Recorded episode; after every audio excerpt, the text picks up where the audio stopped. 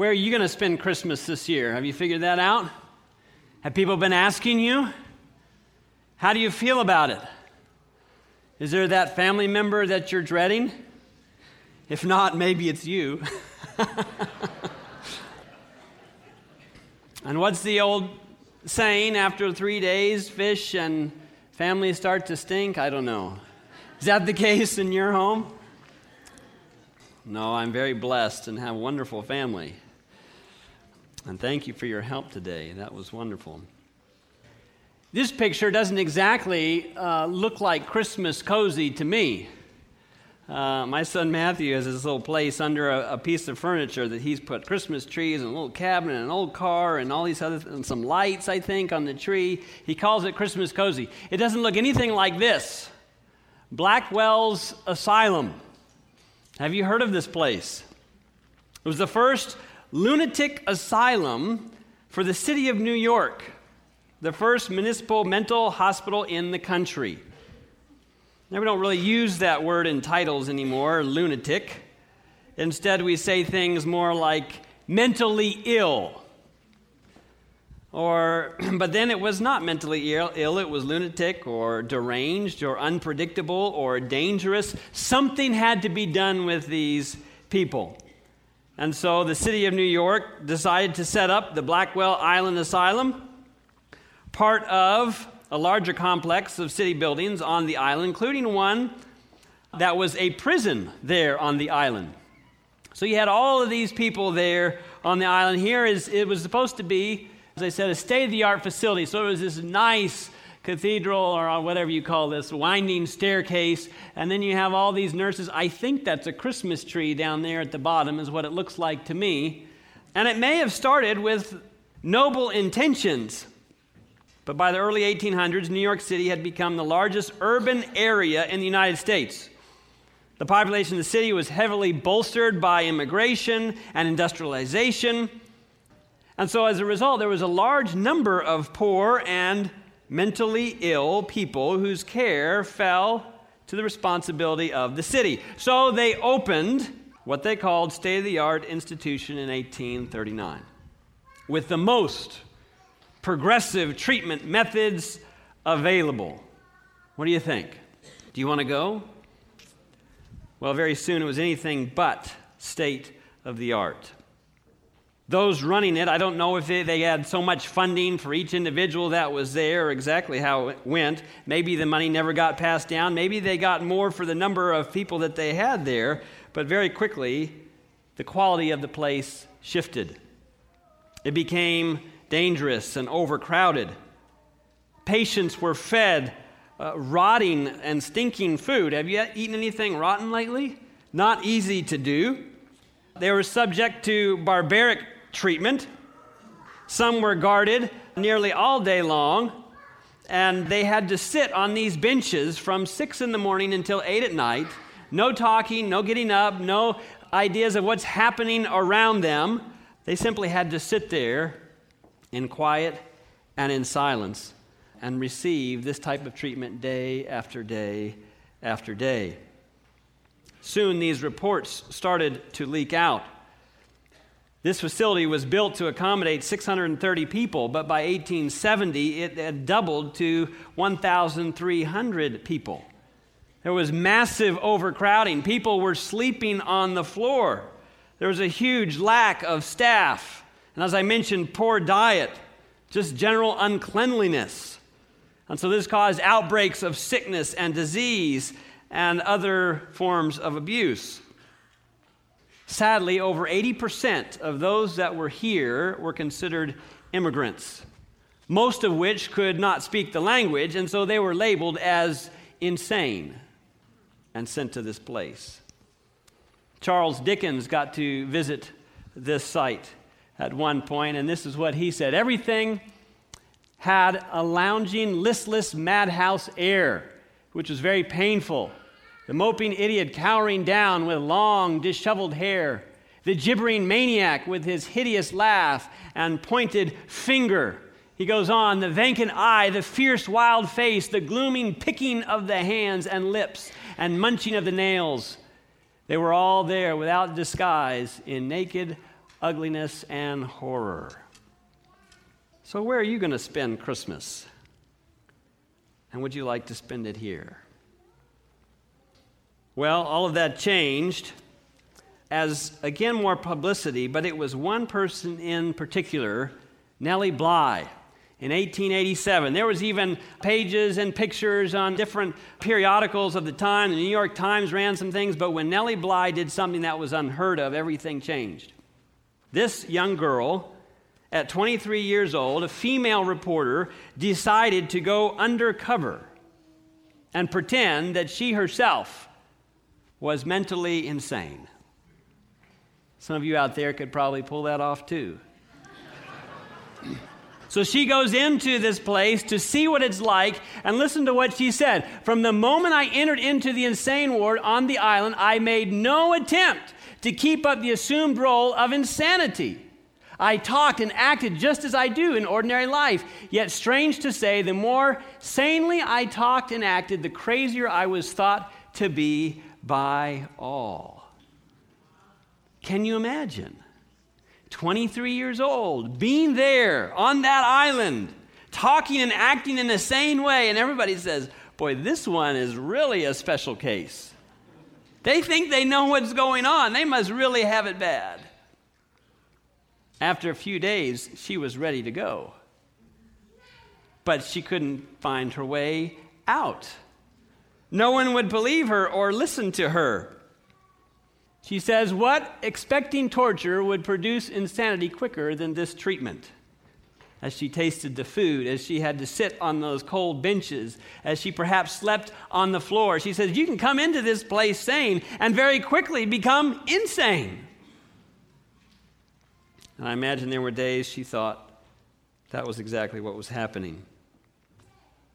The expert physicians, she wrote, Take a perfectly sane and healthy woman, shut her up, and make her sit from 6 a.m. to 8 p.m. on straight back benches. Do not allow her to talk or move during these hours. Give her no reading and let her know nothing of the world or of its doings. Give her bad food and harsh treatment and see how long it will take to make her insane.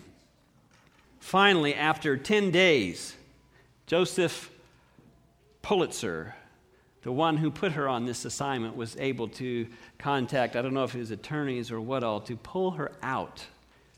And she reported, and this hit the news, and it was a big story.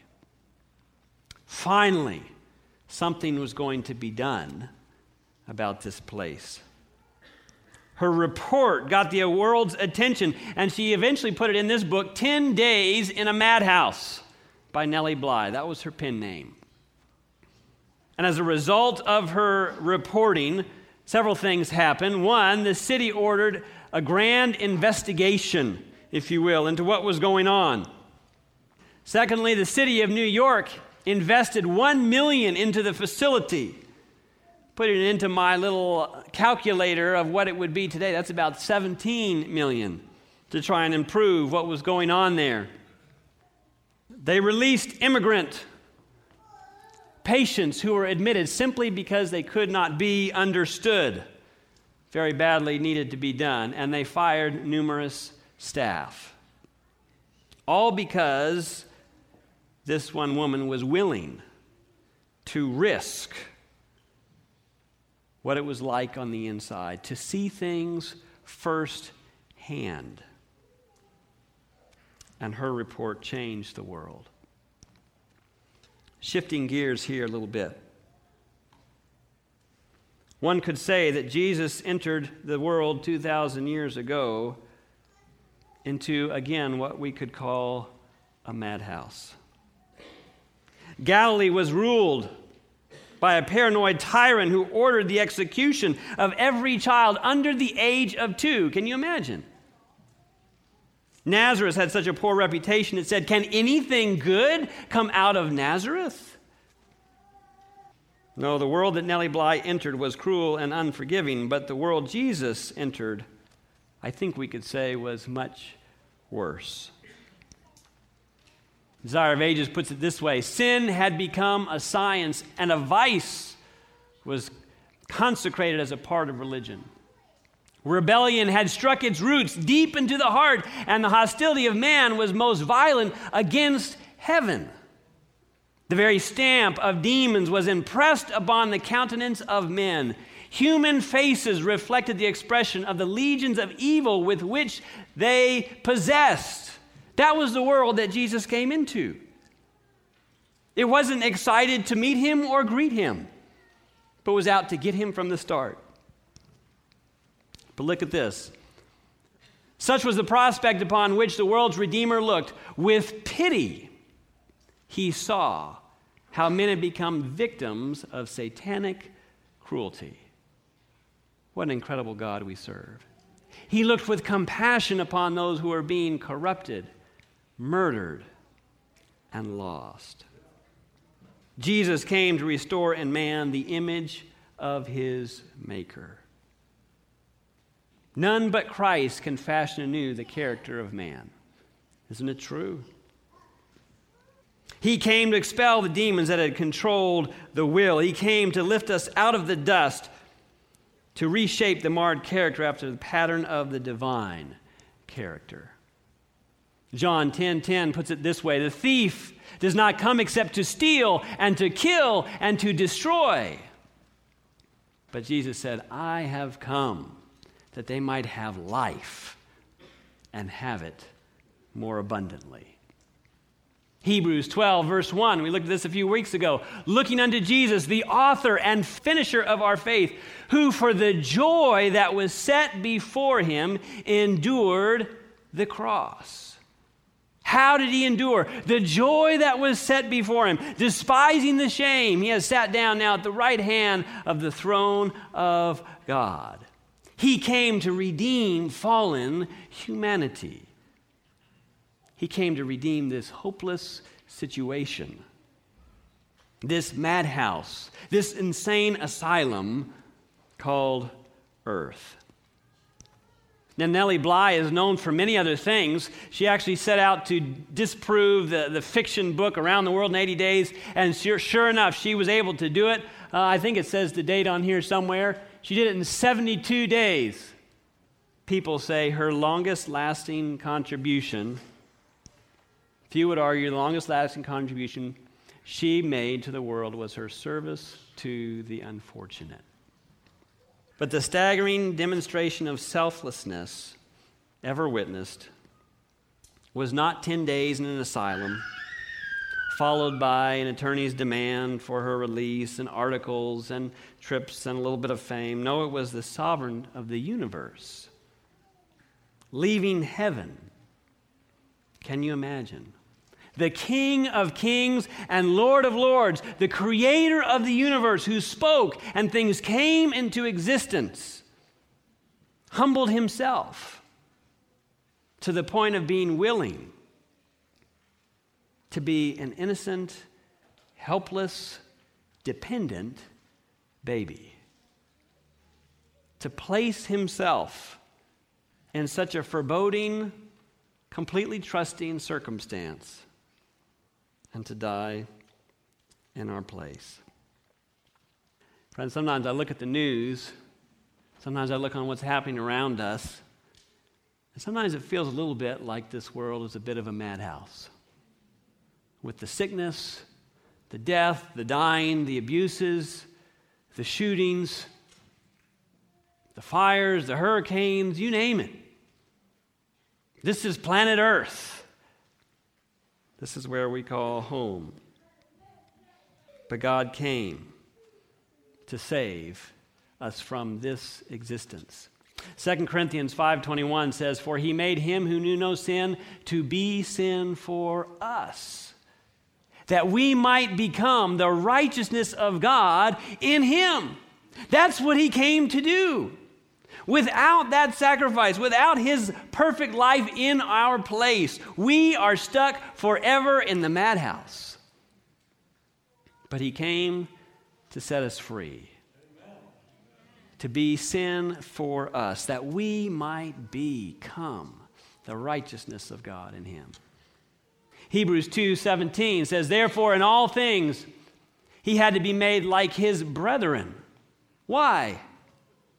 that he might be a merciful and faithful high priest in things pertaining to God to make propitiation for the sins of the people.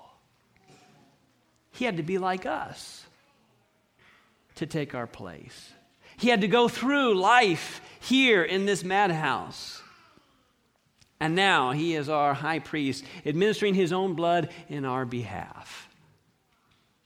That's good news.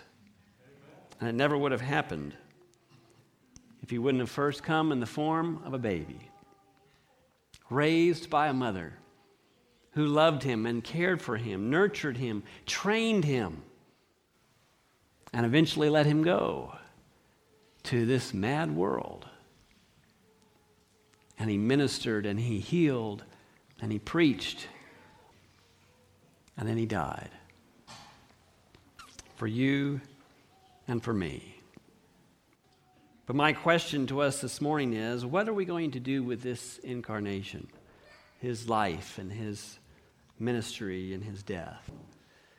There's this story where Jesus is accused of being blasphemous and breaking the Sabbath. And Jesus responds to them and says, But you're not willing to come to me that you may have life. But you are not willing. It's an interesting expression. He doesn't say, You're too sinful. You're completely out to left field and all these because you refuse to come to me, is what he says. What did they know? They knew all kinds of things. They knew about prophecies, they knew about the wise men, they knew about what the shepherds had claimed. They knew about the priest that lost his voice. They knew about how he had turned water into wine. They knew, they knew, they knew, they knew, but they would not accept. But you're not willing to come to me that you might have life, Jesus says, pleading with them. And my question to you and I is are we willing? Because we know. We've heard the Christmas story before, we know that. We've heard the Genesis account. We know that. We've read John 3:16 and we've heard sermons about the cross and about the blood and all these. We know. But what are we going to do with it? Are we going to keep it out here at arm's length? Or are we going to let it penetrate deep into our hearts? John 1, verse 11, he came to his own, and his own did not receive him. What a sad commentary. He came to his own. How hurtful is that? It's one thing to be rejected by strangers or even enemies, but when you come to your own, you expect to be received. And he came to his own, he came to his people, and they received him not.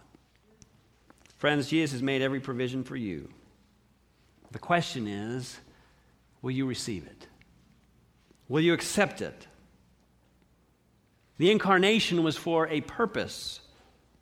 It speaks of a Savior who came to a madhouse to restore in man the image of his Maker. And friends, none but Christ can fashion that in you and in me. He's made every provision. He offers everything for you and for I. Will we receive him? Is the question. Because I believe very soon he will explode in the sky.